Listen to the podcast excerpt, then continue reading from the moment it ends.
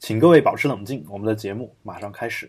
欢迎收听由郝海龙和艾瑞卡为大家主持的、由斑斓播客工作室出品的两性类播客节目《保持冷静》。今天是我们节目的第五十二期，我是主播郝海龙，我是主播艾瑞卡。啊，哎，海龙哥，哎你是怎么每次都能记得住是多少期啊？呃，因为我每次都是照着我们的那个 topic 的 list 在在读这段话，在在啊说这段话。但大家如果仔细注意的话，其实你知道我每次说的都不太一样啊，因为这几个这几件事儿我都要说，但是每次说的顺序都不太一样，是因为我每次先想起来的东西不太一样，然后我就一边想一边说的啊。但是嗯，如果你去听过我的另外一档节目《比特新生》的话，呃，他的那个结束语我基本上是背的差不多的，那个基本上算是背下来的。好，那今天就是刚国庆假期结束嘛，就是当然我现在还在休假，啊，就是因为嗯因为结婚的原因，然后单位给我就休了十天婚假，然后所以呢，呃，可以在一个比较白天的时间啊，也不算太白天的时间，和这个因为先录了两期比特新生，对，嗯然后跟 Erica 录这个保持冷静。呃，首先呢，我还是要道个歉，因为前两期节目嗯在这个剪辑的过程当中出了一些事故。如果你之前两期节目一个听到二十九分钟就断了，一个听到三十三分钟就断了的话，啊、我现在已经把更新的版本传上去了，分别有四十八分钟和四十七分钟，啊、就是后面有一些比较，我我还特别希望大家一听的一些东西，啊，如果大家有兴趣的话，也可以去重新听一下。啊，如果你的客户端的缓存还没有及时的更新的话，也可以去我们的网站或者网易云音乐上面去听。啊，这个也是非常的抱歉啊，因为前两前两期节目呢，首先是同一天录的，然后就是每一期节目中间又断了好多次，所以我在接的时候可能有些地方就有一些缺失啊，这个也呃真的不好意思。呃，然后今天我们开始先讲一讲这个，嗯，网友反馈，网友反馈，嗯今天是这位拯救世界的中二少年啊，拯救世界。他到底应该念中二还是重二呢？就是我其实不太清楚啊。然后还有包括这个呃中规中矩还是中规中矩，我脑洞好大对呀！这些这些我都不太清楚啊。因为其实我我小时候一直以为应该读中规中矩，因为我一般我知道这个中国的这种像“中”这种词字，呃，就是一旦出现在成语里面，嗯一般都会有一个很诡异的读音啊。但是后来我又听这个央视一个解说的时候，解说体育比赛的时候说中规中矩，然后我就有点凌乱啊。然后包括一开始我说浑身解数，然后那个解呢，我一直以为是嗯松懈的懈，就是旁边还有竖心旁的。嗯，后来发现解但是实际解决的上解，解放的解，对解解解放的解，嗯。所以我以为我记错了。然后呢，我又突然听到央视一个主持人说是浑身解数，然后啊，我都真的就是当时看足，嗯，就是一个足球的一个节目嘛，然后呃这个时候大家可能就脑子里面想到了某几位解说员啊，就可能肯定是他们其中的某一位，讲到说一个就是一一个历史回顾的一个片子，讲到一个一个踢点球决战还是什么的，啊，我忘了是说前锋的还是说说这个守门员的，说这这位呃就是门将或者是这位前锋使出了浑身解数啊，怎么怎么怎么样，然后我当时想，哎，他们既然这么读，他们应该是没什么问题的吧？然后我就又又有很长一段时间读浑身解数，一直到高考之前，才慢慢的才慢才意识到原来那个字应该读谢，然后然后也是很痛苦啊。啊，当然这位中二少年或者中二少年，然后他有这样的反馈。首先第一条啊，就是这是公开的反馈啊，就公开的反馈第一条是，我看过《冰与火之歌》、斯巴达三百勇士，还有白雪公主与七个小矮人的，屌炸天了。这个他他说的是什么？艾瑞卡知道？他他他他说的是《冰与火之歌》不是电视剧吗？啊，当然了，斯巴达三百勇士是个电影，啊，然后后面没看过。就但白雪公主你知道吧？就是不是白雪公主啊，是白雪公主，她应该是打错了，白血病她。嗯，我应该是我应该是知道白雪公主的。嗯对，嗯然后这个是什么呢？是那个我们前两期聊到过一个公司叫 Private，它拍一些这种改编的 AV，你知道吗？就是啊人人猿泰山 什么的。哦，他说的是这个，就是《哦白雪公主与七个小矮人》在当年的大学的私底下也有人在看啊，这个我必须也说说一下这个事儿。那另外那两个肯定是最近哦我的修为还是太浅了新。出的嘛，对吧？哦，后呃，就有有这样的，还有包括你你知道有一个电视剧叫《越狱》吗？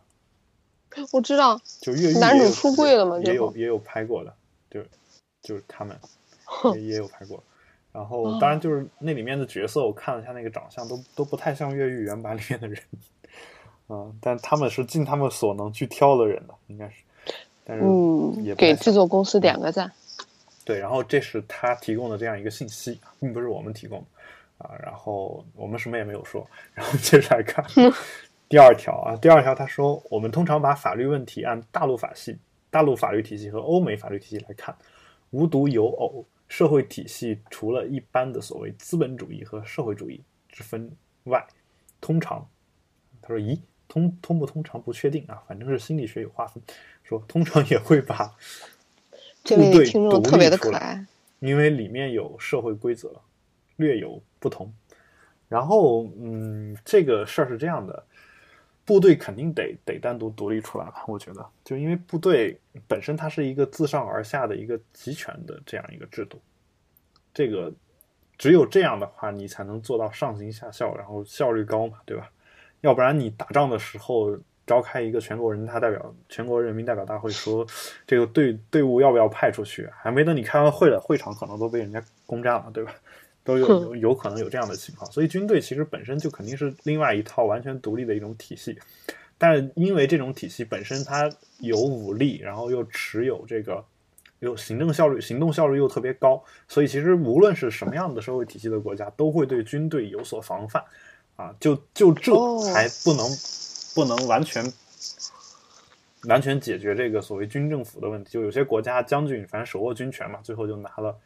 就直接当了国家总统了，对吧？这种事儿也特别多。中国其实无论古代、现代啊，现代好像没有，就现代就是近现代吧，有时候军阀时期，可能也是也是按照这个就是军军队的这个人在就是统治嘛，就基本上是这样一种情况。古代的话，像五代十国时期，有句话什么“王侯将相宁有种乎”，啊，什么“兵强马壮者为之”，是吧？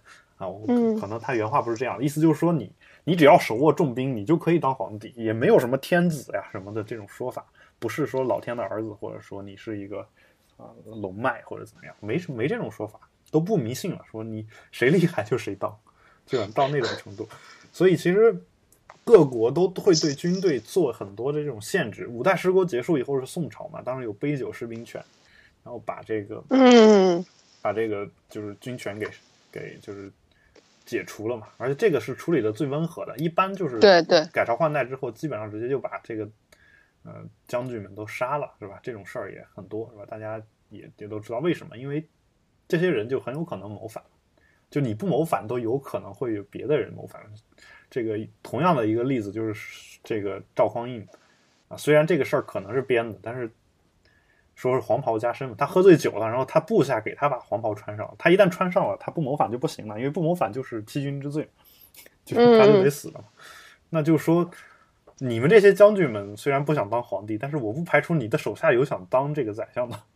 万一他们给你把黄袍一往上蒙，你你不当也不行了，然后你又手握重兵，那就算我不被你灭，我也也死的，就是也是个两败俱伤嘛，对吧？所以，嗯，就是这个，所以军队这个事儿肯定是单独得独立出来说的，里面肯定有社会规则。呃，但是这嗯条跟我们之前的什么有关系呢？我好像我也有就想想不太明白啊，就是 我我不太记得。然后就是这个法律体系，按大陆法律体系和 欧美法律体系来分这个事儿呢，其实这这个分也是一种简单粗暴的分法。其实各国都不是纯的大陆法律体系和欧美法律体系。你看美国其实有很多成文法，而且成文法越来越多，是吧？大家有兴趣的也可以去看一下。最近这个何帆先生的这个《大法官说了算》这本书，呃，又出了新版啊，大家有兴趣也可以去去买一本来看一看。这个是我非常推荐的，没有收取任何的广告费用。然后，嗯，第三条呢叫最后支援艾瑞卡姐姐一招，叫你姐姐。我觉得这个这个可能是个妹子，嗯，这是男的吧？我不清楚啊。就是然后他说，为了防止看片儿时由于演演员颜值太低而呕吐，建议可以直接先搜男优，比如排行榜什么的，看见自己喜欢的样子。排行榜在哪？哎呀，你就搜男优排颜值排行榜就行了，或者说你就搜男优排行榜，总是有的。虽然这个排行榜并不一定排在前面的就帅。他可能是按发片的量来拍的哦，对吧？所以你得先看照片，然后然后然后再去搜这个人的资源。不过很日本男优通常颜值较较低，因为好看的都去拍 GV 了。嗯，比如说真崎航啊，这个人我没有听说过。然后说，我一会儿就去搜。后面说 PS，为什么我好像懂很多的样子？一定是我的打开方式不对。就中国人 总是有这种含羞的这种气质，对，就是大家性压抑实在是太久了。对，然后明明自己什么都懂，还要假装的自己懂得自己不是很懂。嗯，然后呃，当然就是说日本男优为什么长得难看，还有一个原因就是因为要给这种丑男人以性幻想嘛，对吧？关键是很多中中年。秃顶、大腹便便的大叔，我简直是看的时候，哎，我好像说错了，是吗？啊，好吧，就这样吧。就是其实，其实就很多人他会他他的就是目的，就是为了让这个长得丑的男的看了有点自信对吧？这个 从这个角度讲，我们也没有没有什么太好说的。但是其实你看欧美的一些呃片子，就当然也得挑啊，就有一些。他就是拍重口的，有一些呢，他就是拍唯美系的那种的话，男演员、女演员的长相都得好好挑，就你挑一个，呃，就是可能就能找到比较好的。但那个你也可以先搜一下长相，啊，你不喜欢就可以不看，先看一下剧照什么的，我觉得都没什么问题啊。但是我强烈建议艾瑞卡同学从正规渠道获取各种信息，采用合法的手段去观看。然后你们都不告诉我正规的渠道跟合法的信息啊！嗯，我我说这句话，你难道不知道我的目的是什么吗？对吧？我是说给我们的观众听的，听众听的。哦，真是不好意思啊！要不然我要不然我们这个节目就就消失了。哦，嗯嗯。好，然后就是，当然还是建议大家通过正规的渠道去获取获取正规的信息，合法的途径。对，然后包括你如果说国内禁止你看的话，我建议大家去国外去看啊，这个在一个不非法的地方去看啊，就你要知道，其实有些东西在，比如说你去一些国外，可能在他们国家也是违法的，但他们国家的外国人不违法，就是比如说我们去一些地方的赌场，可能这个国家是禁赌的，但是这个赌场是允许你外国人去赌的，是吧？有这样的一些地方，嗯。那比如说美国的拉斯维加斯。那个是在在他们是合法的，对他们那个是合法的。但像比如说意大利，它可能全国是赌赌博是不合法的嘛，但是它会有一些这种赌场，你是外国人进去就可以，但是本国人是非法的。嗯嗯，这个好奇怪，不奇怪，这事儿很正常啊。就首先就是禁赌这个事儿，赌博是不好的嘛。但是外国人来了赌的话，相当于把钱留在我们国家了，这是哦，对，基本上这种感觉。像为什么？朝鲜好像也在中朝边境那儿修了赌场，为什么？就只允许中国人去赌。哦，就这个事儿，我觉得他们简直是，哎，好吧。对，大家大家明白就行。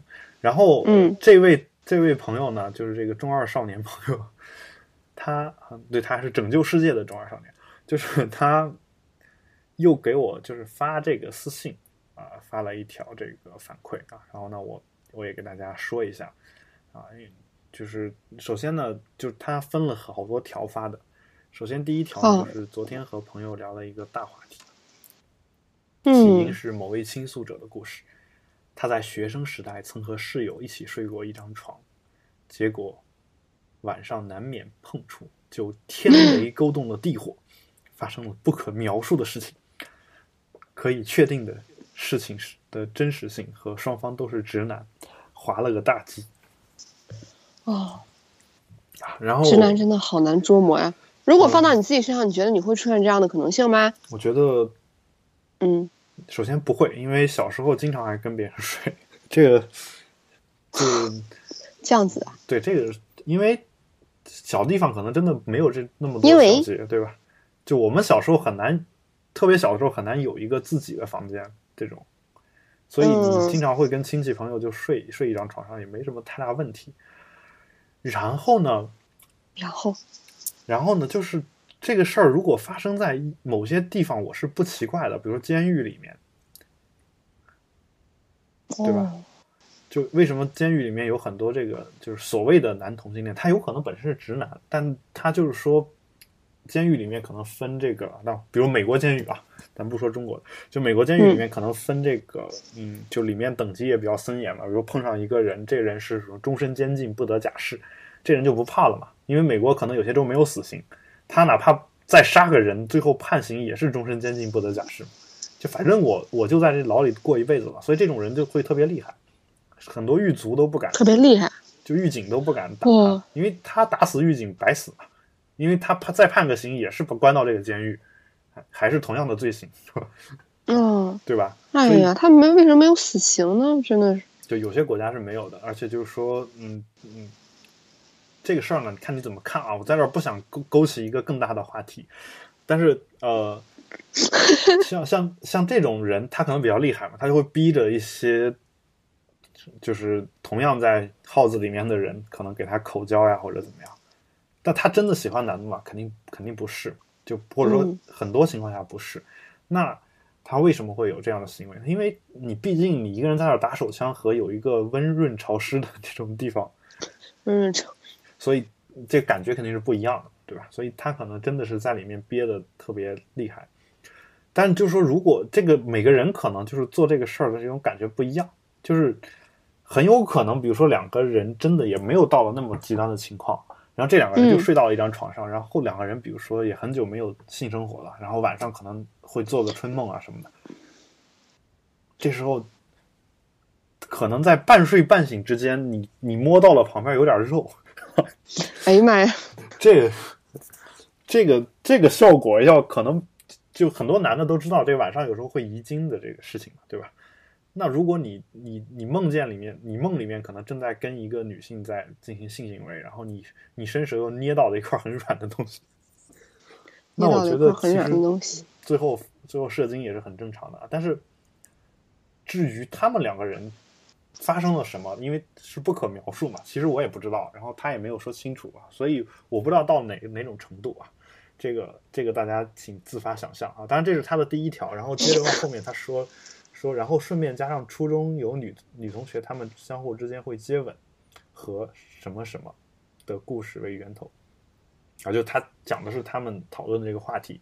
初中时候确实我也有同女同学接吻，互相接吻，一但是没有到哦舌吻那么深，好像。嗯，他们也都不是不是这个拉拉，就真的是直女，最后也都嫁人了。就是，我就怀疑，就是说，第一就是说，首先那个年龄的孩子有时候还会觉得自己是孩子，就是觉得哎，孩子之间亲一亲也没什么，而且那会儿就反倒是那个年龄那个时间，就是我们在上初中的时候，好像同性恋这个话题并不是很热，大家也不会嗯就在公开场合聊这个事儿。大家默认这种情况，像小地方可能默认这种情况是不存在的，所以女生之间亲一下，大家会觉得你在开玩笑而已，对吧？无所谓啊。然后，嗯，然后他我我好吧，对，嗯我不知道你有什么看法没有？没有我，反正总之你没有我从小到大不会跟女生亲嘴，哦然后也没有见过周围的女生亲嘴。但你你会比如说你碰到一个呃这个小孩儿，你会亲他小孩啊，就特别小小，那我也不会亲嘴。那就是但你会亲别的地方呃，对，啊？对，行，那我明白。就是，但有些人别的地方好奇怪。对啊，你开展开了人生第一次教育，你看，对啊，嗯，没事儿没事儿，就是一般比如说亲个脸颊啥的，额头这种还是挺多的嘛，对吧？嗯，对，然后呃，就是他这里面讲到说，他展开了对性角色认识问题的讨论。聊天中，我们发现，现今社会的女汉子和男妹子都无疑说明了性角色认知的模糊性，甚至一些同志朋友反馈在一起久了，也会开始不分攻受。然后括号里面注说，常规吐槽大陆心理学书籍里面解释，父亲角色没做好会让孩子成为同志。咦，这真没什么，真没暗示什么吗？这事儿，呃，怎么说呢？我就是女汉子、男妹子这种说法，其实我觉得是特定历史时期的一种说法，就是到哦再过许多年之后，要么这种说法会保留，就保留下来，也不会有什么歧视的这种问题了。就比如说新英文里面的 history，history、是历史嘛，历史你现在不会觉得说它有性别歧视，因为对 history 是吧？对 不会觉得还有什么什么性别歧视了。可能以后女汉子、男妹子都是正常的词，也有可能这两个词因为什么政治正确的原因就消失了。我觉得就是这样一个情况。而且其实每个人他的那个，你你你很难定义什么什么样的人就是男性的，什么样的人就是女性的。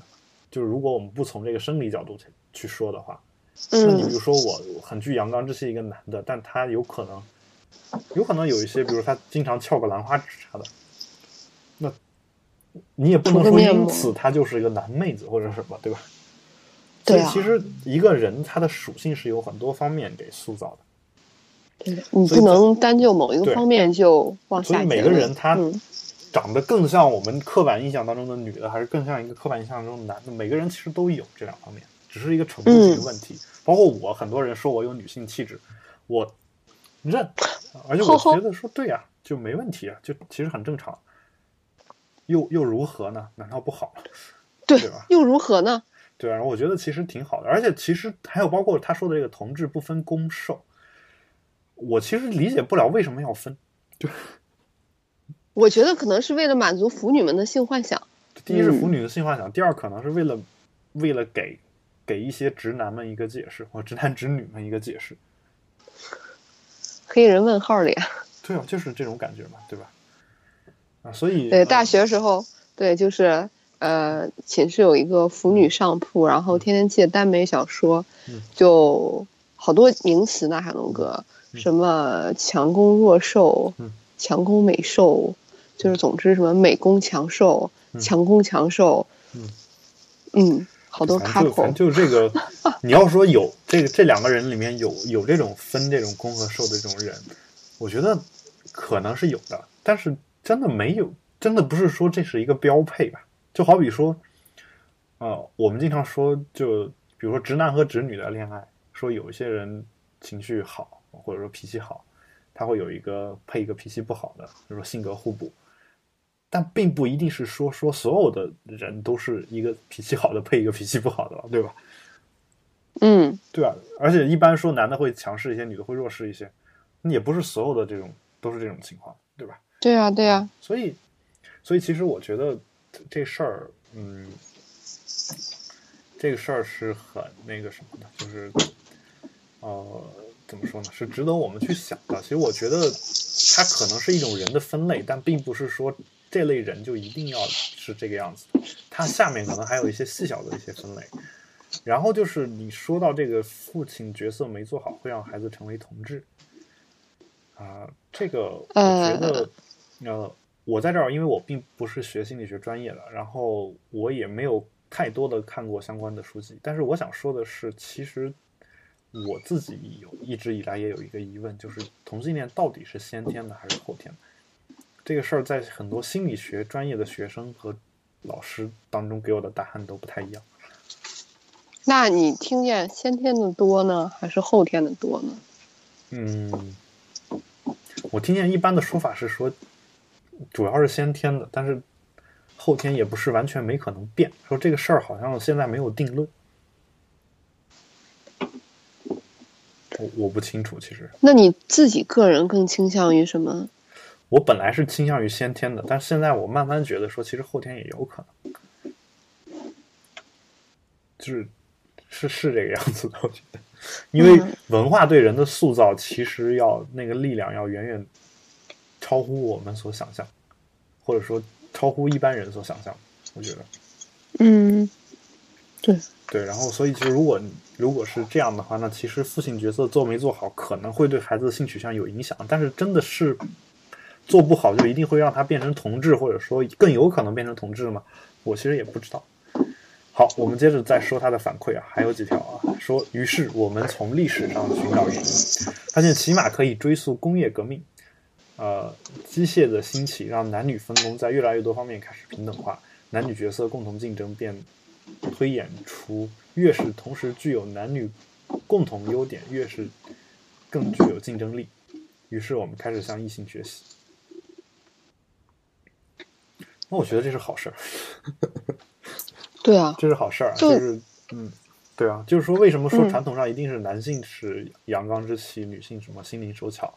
那如果比如说啊，当然中国现在南方的那种企业里面，更多的还是女员工嘛，纺织就轻工业嘛，就纺织业，嗯，都是纺织女工，那里面经常会有出现一种情况，就是呃，一个男的有三四个女朋友，这三四个女朋友互相之间还知道啊？为什么？因为实在女的太多了，就是。他们自己也有这个生理的需求，实在没有办法满足啊，当然也需要有情感的需求嘛，都有。然后这个时候呢，他就需要找男的，发现这个车间就一个男的，最后没有办法，就几个人就可能就共同认识一个男男朋友，而这个男朋友也不是说他特别有钱或者怎么样，就是因为目力所及范围之内就这一个男，好像也没有办法，对吧？就有有这种情况。怎么说的跟妇产科似的？啊，好吧。所以我觉得，我我我得让我下一代，如果有下一代的话，如果也是个男的的话，让他去当妇产科大夫，应该挺爽的。嗯，然后嗯，然后就是什么呢？就是说，嗯，这个这事儿呢，你比如说，我，你作为一个男性，你你你本身可能力气就很大，然后你又心灵手巧会一些事儿的时候，这时候万一说这个这个世界现在很多这种重型体力劳动被机器给取代了。这时候，你一些轻型的体力劳动，比如说绣个花啊啥的，你刚好会，那你肯定在这个竞争方面是有优势的，因为别的男的不会嘛，对吧？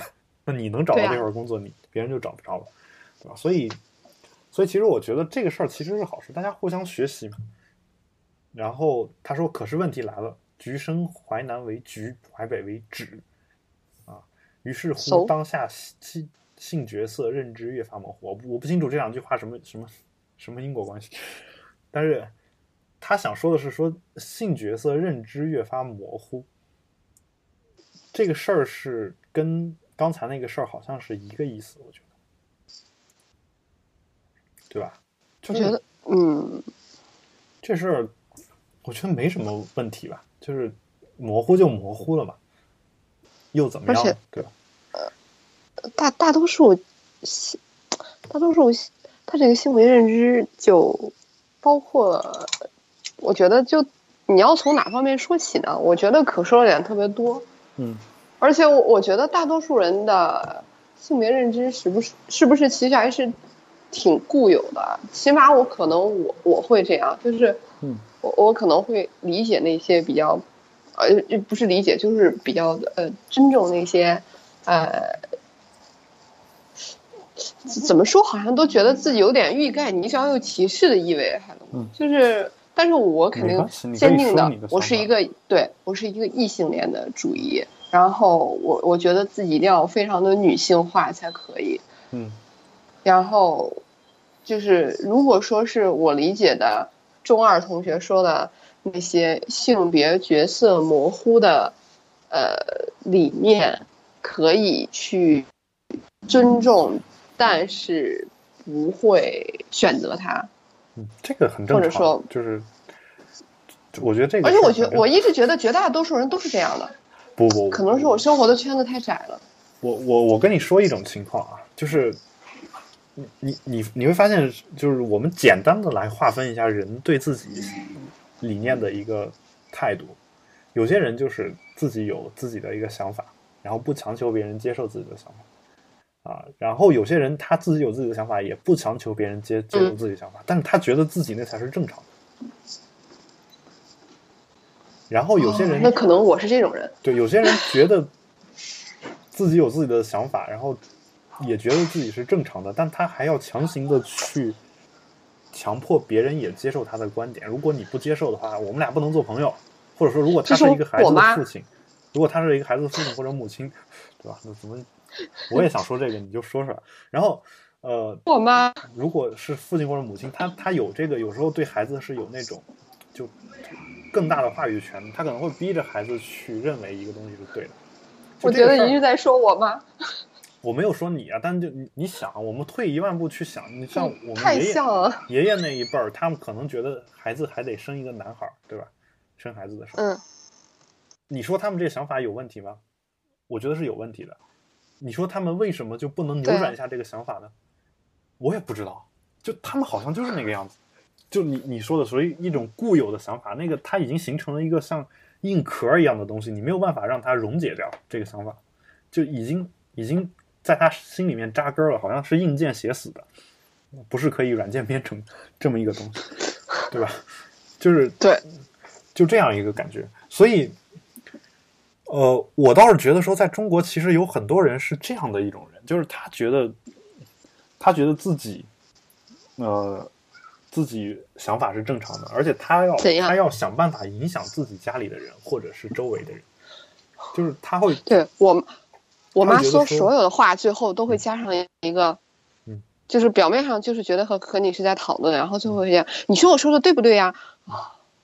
然后我就无言以对了，你知道吗？对，然后就是其实他都是为了，就是怎么说呢？如果这种人他有办法强迫全国人民都干个事儿的话，他一定会去强迫的。对我妈就是这样。就所以你你你你不难理解为什么我国的某些总局是吧，特别喜欢特别喜欢管人们裤裆里那点事儿，对吧？又让我想到了我的老妈。啊，我的老妈经常会现在在电视节目上一边看一边跟我说：“你看现在主持人都不敢袒胸露乳了吧？都穿的特别高领的衣服，他们都不敢这样了。自从规定一出来，这样才对嘛？原来那个叫什么东西啊？现在的风气才变好。你说我说的对不对呀？”啊嗯。然后我就又无言以对了。然后我就总想到一个问题，我就觉得，嗯，原来不知道从哪里看的，你你越是压抑。一个意识形态，然后大家可能就会往相反的对往相反道路上走。就如果你像美国，可能他就就根本没有性压抑的这种状态。呃，我说的他也不是说他性解放，就是一个呃意识形态的问题。就是大家可能觉得呃，比如说我看美美国那些娱乐明星，就是比如 Lady Gaga，当然他可能比较极端啊，就出街的那些造型，就是。不管在美国人的心里，这样的造型是不是合适，但是至少他可以这样出出去。就中国可能就根本没有明星敢这样出街。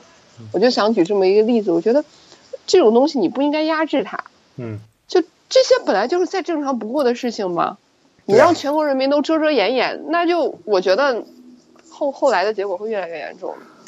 对，然后当然就是说我我们会被封杀吗？我国确实还是比较开放的，这个事儿有时候比。比国外可能还开放，就就但这个跟思想都是畸形的开放呀，没什么太大关系啊。就我我说的是什么呢？就是比如说，嗯，其实美国、欧洲它有自己有很保守的地方，就是或者说大部分的人没有我们想象的那么开放。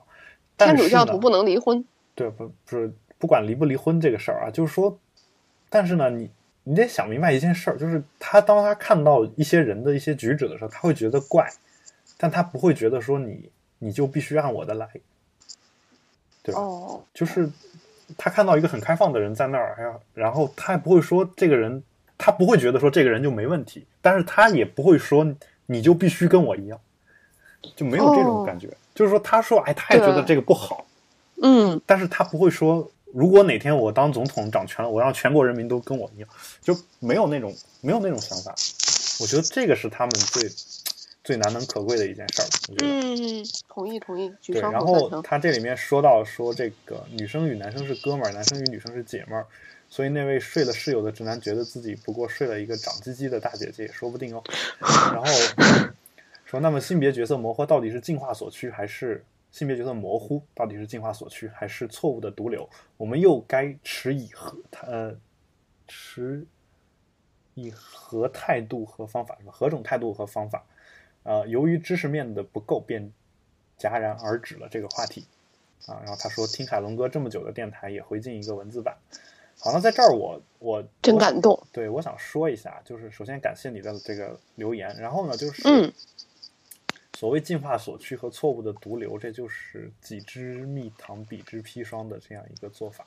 就是首先你从往小了说，我们其实没那么大能量，我们没法推动进化。就我们这一个人，你你就影响一下你自己。但至于你自己是什么样的人，其实无所谓。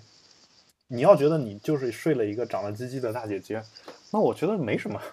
就在一个我们我们向往的社会当中，他应该觉得是没什么的。就是说，那是你的生活方式，虽然我可能不认同，甚至有点讨厌，但是我觉得你的生活方式就是你的，跟我没什么关系啊。这只要比如说，也许我们还会有交集，比如说你你跟我是一个同事的关系，那你只要跟我处理好我们相交集的那部分关系就好。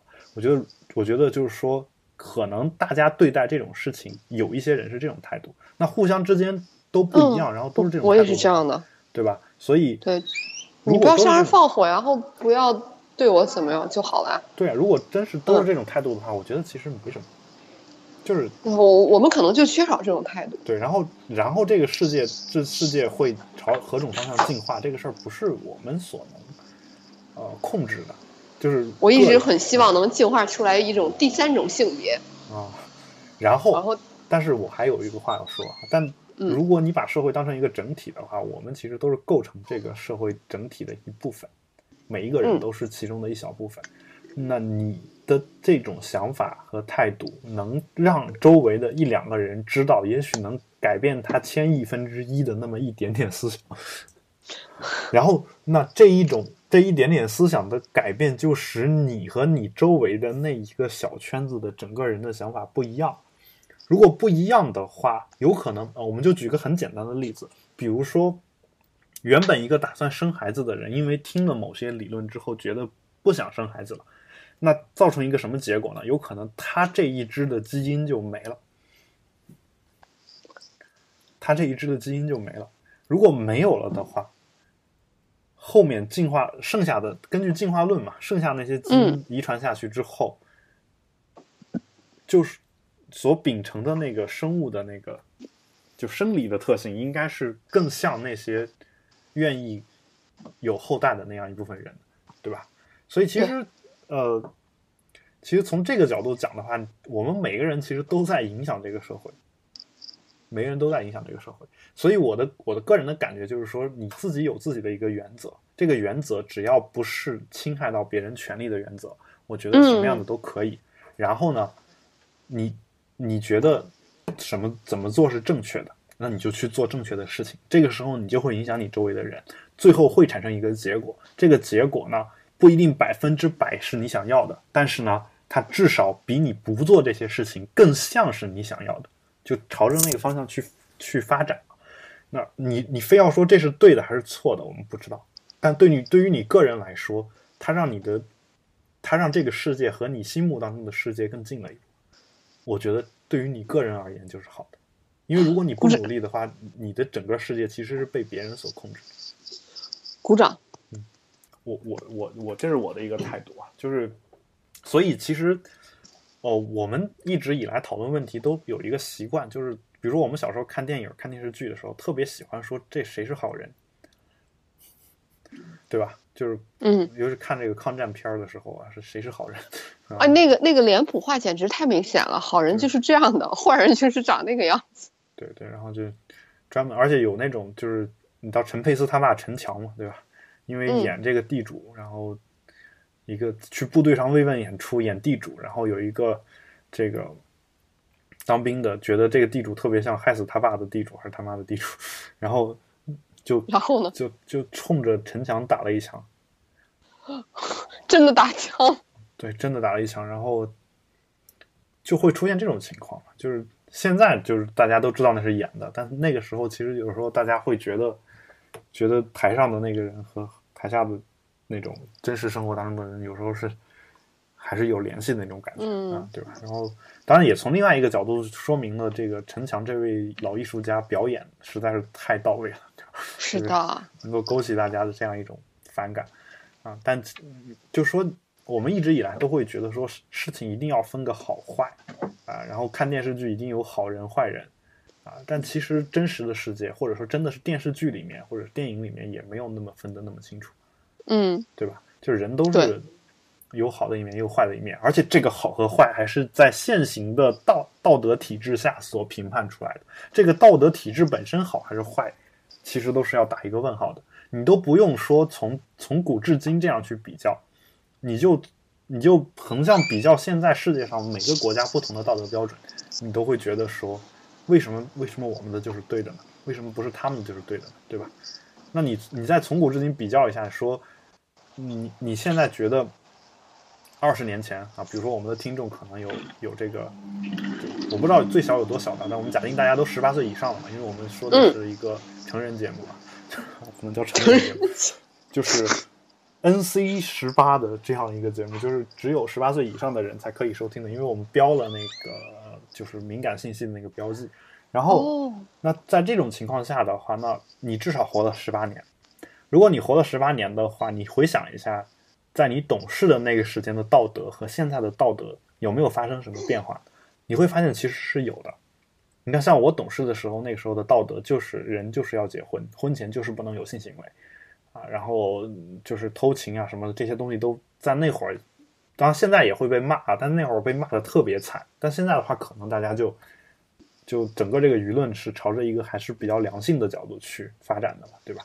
然后，嗯那你如果如果二十年前有一个事情，或者十几年前有一个事情，你觉得是不对的，现在你觉得啊，大家变好了，变得很好了，那大家得想一个问题，就是我们现在也有一些观点，可能二十年以后就变得不对了，两百年以后可能就变得更不对了。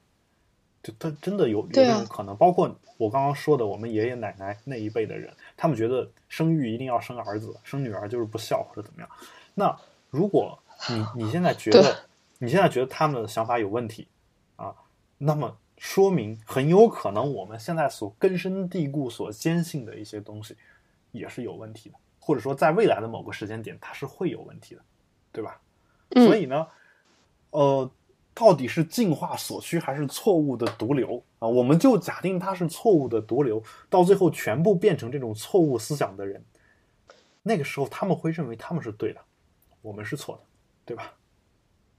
对呀、所以其实真的有有对与错吗？我觉得有一些东西是有是非问题的，但是你如果放眼长远的话，啊，就是有一些东西它确实也是在变化。就你说杀人放火不对，杀人要偿命这种可能，我觉得呃许多年来一直是这个样子。但是还有一些这种道德观念，比如说婚前性行为到底好不好啊？是不是一定得是处女啊？或者说这个是不是性行为只能在男女两性之间进行？然后男男性行为这个事儿是不是一件好事儿？女女性行为这个事儿是不是一件好事？这种这些对于这些东西的评判，其实我们我们这个时代就一直在变化，对吧？所以我觉得，嗯，而且变化的很快。所以就是说，如果你觉得这种事情是没问题的，那它就不是错误的毒瘤。就是你评判标准都变成说这是对的，那是错的，啊，那就不是错误的毒瘤。但有可能你用另一个评判标准来说的话，这就是错误的毒瘤。包括我之前找了本心理学的书，上面还说是常见的两性相关的疾病有一个叫同性恋。那妈呀，现在这种书肯定是，呃，就当然现在还有一些书也是也是这么写的啊，但是就是说我们肯定看到这样的书，肯定觉得是这个书是有问题的。但是当年为什么会有这样的认识，对吧？所以，嗯，这是我对于这个这位听众的反馈的一个总的一个回应。呃，然后我们回应了有一期节目那么长，好，然后下下次我们可以请他过来做嘉宾主持。对，如果他愿意的话啊，就我可以跟，嗯就是如果你听到了我们这一期节目的话，也可以跟我私底下联系一下啊。如果你愿意，就是有一个讨论的话，就是因为我知道有些人他比较擅长去写东西，并不擅长去跟你去聊，往深的聊。嗯有些人他可能比较擅长就是聊，不擅长写嘛。如果你觉得你你在聊天这方面还是还觉得自己就比较喜欢的话，不一定非得擅长，因为喜欢一般都很擅长，对吧？然后呢，你就就来找我们，然后我们也很欢迎。是呀，是呀，请自带话题啊。海龙哥每天找话题找的可辛苦了。哦，然后嗯，然后我们下一个话题是想说的是这个有一个啊，这个与做爱相比，我们更重视接吻啊，这是据说是《纽约时报》往期节目往期文章当中十分受欢迎的一篇，然后再次呈现。然后这个文章呢是这样的，就是其实前两天我在微博上也看到了一些，就比如说像。呃，谈谈性说爱吧，就是这样的一些微博，它上面会有会有这样一个引用啊。他说，比如说像那个大家如果看过什么《傲骨贤妻》的话，就是那个《The Good Wife》，那个其实是我最喜欢的美剧之一啊，就其实特别好看啊。但是我没有看完，就我大概看到第五季那个其中某一男主发生了一个事情啊，这个我就不剧透了。之后，然后我就可能就。停了很长时间，也不是弃剧，就是后来因为国内又下架了，对吧？某些总剧，然后我就没有看到。然后呃，在那种情况下呢，然后呃，他说这里面呢，他嗯，他这个女主角叫 Alicia，Alicia Florrick，然后嗯，就是一一位叫米歇尔金这样一个制片人，他说。你看，Alicia 频繁的与 Peter 做爱，并借此获得快感，但相对而言，他就很少吻他。就是说，嗯，呃，怎么说呢？就是其实这个片子里面，这个 Peter 这个人其实是出轨的，而且是嫖了妓，是吧？就上了一个妓女这样一个人。所以，就是他们跟就是 Alicia 和她丈夫的关系，其实就一直是一个很诡异的这种状态。就也没有离婚啊，一开始就连性行为都没有，后来就嗯慢慢会有一些性行为，但确实没有见过太多他俩接吻的这样一种场景。就这个细节，我之前没有太多的注意到，就或者说作为直男，可能很少会注意到这个细节。就是 对你们根本就不看吻戏。对，然后在这种情况下呢，就是他提出了这一点之后，我就觉得说，其实确实好像。就我想问一下艾瑞卡的体验，你是你会不会说，我你除了做爱以外，你更看重接吻，或者说相比较而言，你觉得接吻这个这种行为会比做爱更让你享受？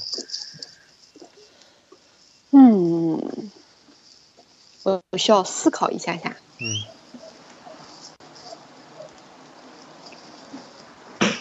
实际上，是走到一个远离我室友的地方。嗯。好。嗯。呃，就是我我一直觉得，作为女生来说，会比较看重前戏这个部分。那么前戏里面可能涵盖了接吻，嗯，就那个过程实际上是更愉悦的，嗯，哦，其实其实嗯，其实这里面也有一一些说法，就说。前作为前戏的接吻和平常日常生活当中的接吻是不一样的，啊，对吧？那你那你怎么让我比较我更喜欢做爱还是接吻呢？就是两件事情完全分开吗？呃，我是。可是我觉得这两句，嗯啊，我是这个，这两件事情是连在一起的。你在恋爱的时候，你你在公共场合，或者说一些白天不太适合做爱的时间。你可能跟你男朋友在一起，你是会接吻的吧？就这个时候的亲吻和你 没有男朋友的悲伤，又一次袭上心头。曾经有过，嗯，对。然后对哦，这节目千万千万不能让我妈听见，千万不能让我妈听见啊！你妈都不知道你在做，我都已经语无了。OK，不，你忘了上次回家，海龙哥，嗯，我就你忘了有一次我回家录节目，就录的如坐针毡，根本不敢说话。OK，好吧。嗯，我觉得就是，嗯，但是你一定要特别喜欢这个人。嗯，就我可能又把简单的问题复杂化，就是首先就是我一定要特别喜欢这个男的。嗯，然后才才会对，在在喜欢的前提下，呃，在日常生活中，呃，我觉得接个小吻无伤大雅就挺好的呀。然后比如说送你上班啦，嗯。对吧？然后回家之前呀，分别之前呀，嗯。呃，或者说就是在路上，呃，高兴了，嗯，哦，就会亲一下，然后就其实呃，然后，但是我不知道回答你的问题没有，海龙哥，就我觉得你就是，有回答，但可能需要挖掘一下，就是嗯呃，你可能跟这篇文章说的观点可能是还是比较一致的，就是呃，其实男的，就是除非是我刻意的去想去说这个要跟女的去就是处理这种比较融洽的关系，对吧？就是他好像真的没有女性那么频繁的接吻需求，就是哦，真的呀，没有那种接吻的想法，就是他会偶尔会想起来说接个吻，但他不会像女性一样说，哎，我就想想亲一下，我就想亲一下，我就想亲，就很少说一天有有有好多次的这种感觉。就我觉得，呃，从另一个角度，你们就是植。入主题对吗？从另不从另一个角度来说，可能女性真的就是说觉得接吻这个事儿比较重要，因为这让我想到了特别重要，对，让我想到了另外一个，嗯，就是怎么说呢，就是一个一本书吧。这本书叫呃《欲情课》，就是欲是性欲的欲，情是情爱的情，爱情的情，然后课是课程的课。然后这本书是著名的日本作家渡边淳一写的，他基本上就讲的是讲讲讲男的怎么去泡妞的这么一本书啊，或者说 说的稍微就是嗯就是怎么说不那么俗一点，就其实是讲一个找不着女朋友的男的，他应该怎么去做才能找到女朋友吧？哇塞，那你快教我一个找不到男朋友的女的怎么做才能找到男朋友？那你你可以去看一下他另一本书叫《男人这东西》，你看看男的嗯一般是什么情况，然后知道他什么情况，然后你去去去做就行。但那本书其实你你说的稍微粗俗一点，其实就是一个文学化的 PUA 的指南。就如果哦你如果那么去想的话，呃，然后那里面就讲到了说他怎么教那个男的嘛，因为他算是一个经经常谈恋爱的这么一个人，然后也跟嗯很多女性有过友好的关系、啊，或者是亲密的关系，然后他就说说其实女的女的要比男的更看重接吻这个事情啊，嗯嗯这个事情你就一定要去主动的去去满足他这一点。嗯，他会他再三的强调说，比如说你你已经吻到实在不行了，这个时候你想放弃了，呃，你能不能放弃呢？不能，你要接着跟他吻下，就大大概就是这个意思。就里面我具体的情节我忘了，就大概就说的是这个这个意思。那我如果是这样，那你实践了吗？就你这个话问的，因为是是这样的，就是想问啊。嗯，大家去猜啊，哦哦，天哪，请大家猜，嗯，你猜。我我不猜，生气了。OK，这个这种私密的这种事情，我觉得是比较私密嘛。这个事儿，如果我媳妇儿问我的话，我可能会答应，但是 呃，就不太适合在节目当中说了啊。然后嗯，就反正有有有有这么一个说法。然后所以说，如从这篇文章，包括我看那本书来看，其实真的男女两性在这种事情上还是有很大差异。然后我其实还是那个问题，这个其实相当于已经快成了我们节目的一个主题了，就是我还是不清楚这种差异是基因造成的还是文化造成的。就是你比较倾向于哪一种？哎，我们原来有说过自己态度吗？好像我都不太记得了。我大部分情况下认为都是文化造成的，但这个事儿我不好说。哦但这个事儿我真不好说，就是我不我不能否认说，我不能完全说就没有一点儿基因的问题，但是我觉得可能文化的问题可能更为主要，哦不，清楚，嗯，就因那为我可能就因为像那个《欲情课》那本书里面、啊，就当然这本书其实被很多人骂了，就因为被女生骂，因为那里面讲到了很多这个，那里面上来就讲说男的目的就是为了跟特别想想跟女的上床或者怎样，然后女的就说直男癌或者一个下半身思考的动物，我我觉得还挺正常的。就反过来男生可可能就是对，真的是都是这个样子，有可能。然后那个那那你想啊，就是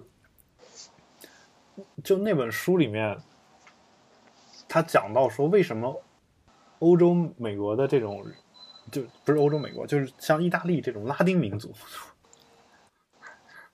他就就特别招女女生女性喜欢的。哦，我想起来了，关于微博上说意大利男人如何讨好女生的段子，天呐，对，然后就一颗玛丽苏的少女心飘远了就是那个样子啊，就是，但是啊！他们真的是那样吗？哦天呐是那，样我好想去意大利。就那本书里面也写了嘛，但就是说，他说你看啊，你你遇到一个长得不是那么漂亮的女的，但你就想跟她恋爱嘛，对吧？嗯，这个时候你还是得说她漂亮，对吧？呃，对，对于我们这个东方文化当中来说，一直以来都比较这个含蓄，因为、嗯。因为因为渡边淳一本身是日本人，含蓄，然后他就可能有些违心的话说不出口，觉得自己在说谎或者怎么，所以就就是他长得明明不漂亮，我为什么一定要说她漂亮呢？他说：“你看一下拉丁民族，他说不管长成什么样的女的，上来就是你长得很漂亮或者怎么，对吧？对，这这句对女生绝对是必杀技，一定是有用的。甭管这个女生长成什么样，对吧？所以就是甭管你觉得她是不是你很笃定，她自认为自己一定不漂亮。对，嗯然后所以那这句话也是有用的你从这个角度讲，我觉得文化上面是有一些原因的。意大利男的可能从从上小学开始就喜欢某个大姐姐，或者 说的话就不一样，对吧？这个难道不是基因原因吗？你觉得 你觉得这是题？对啊呀、但你你得你得这么去想啊，中国有很多在意大利长大的孩子吧。就如果是基因原因的话，他们应该跟亚洲人差不多吧？但事实情况哦是，他们跟欧洲人差不多，对吧？对，对，所以每次都是你说的对。就咱不要这么刻板，很多事情没有绝对的对和错，只有。可是我每次都觉得你说的挺对的呀。好，嗯，那挺好的。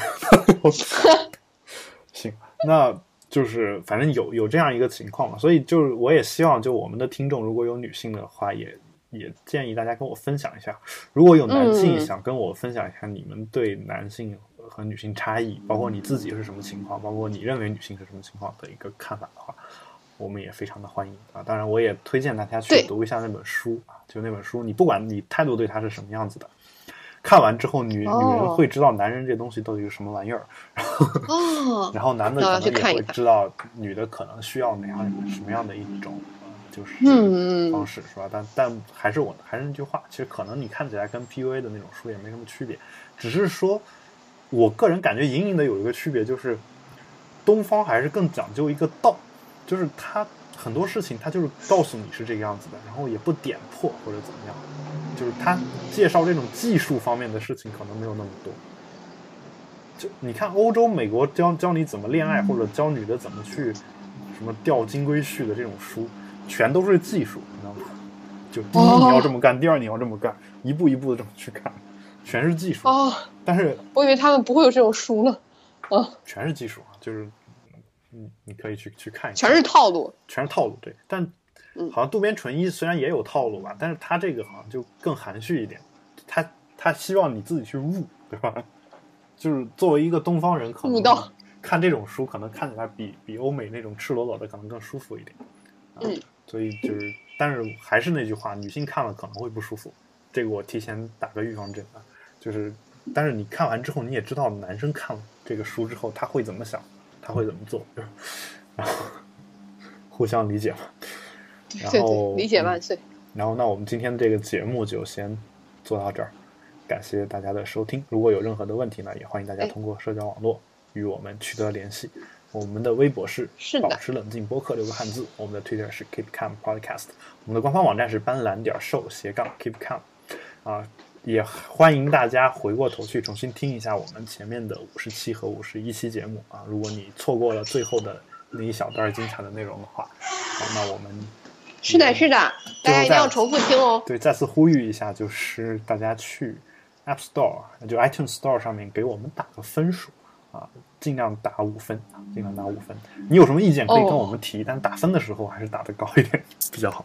哦，这样的话，我们的这个节目才会被更多的人去听到啊。尤其是如果你你发现你有些想法你说服不了你的女朋友或者男朋友的话，你觉得你又认同我们这个节目的话，你就应该让更多的人听到嘛。大家更多人听到之后呢，你的女朋友、男朋友说不定也就听到了。听到了之后，你就不用说服他们了，可能他也会认同我们这个节目的观点。对，省了多大一笔劲儿啊！这买卖对，这买卖太划算了。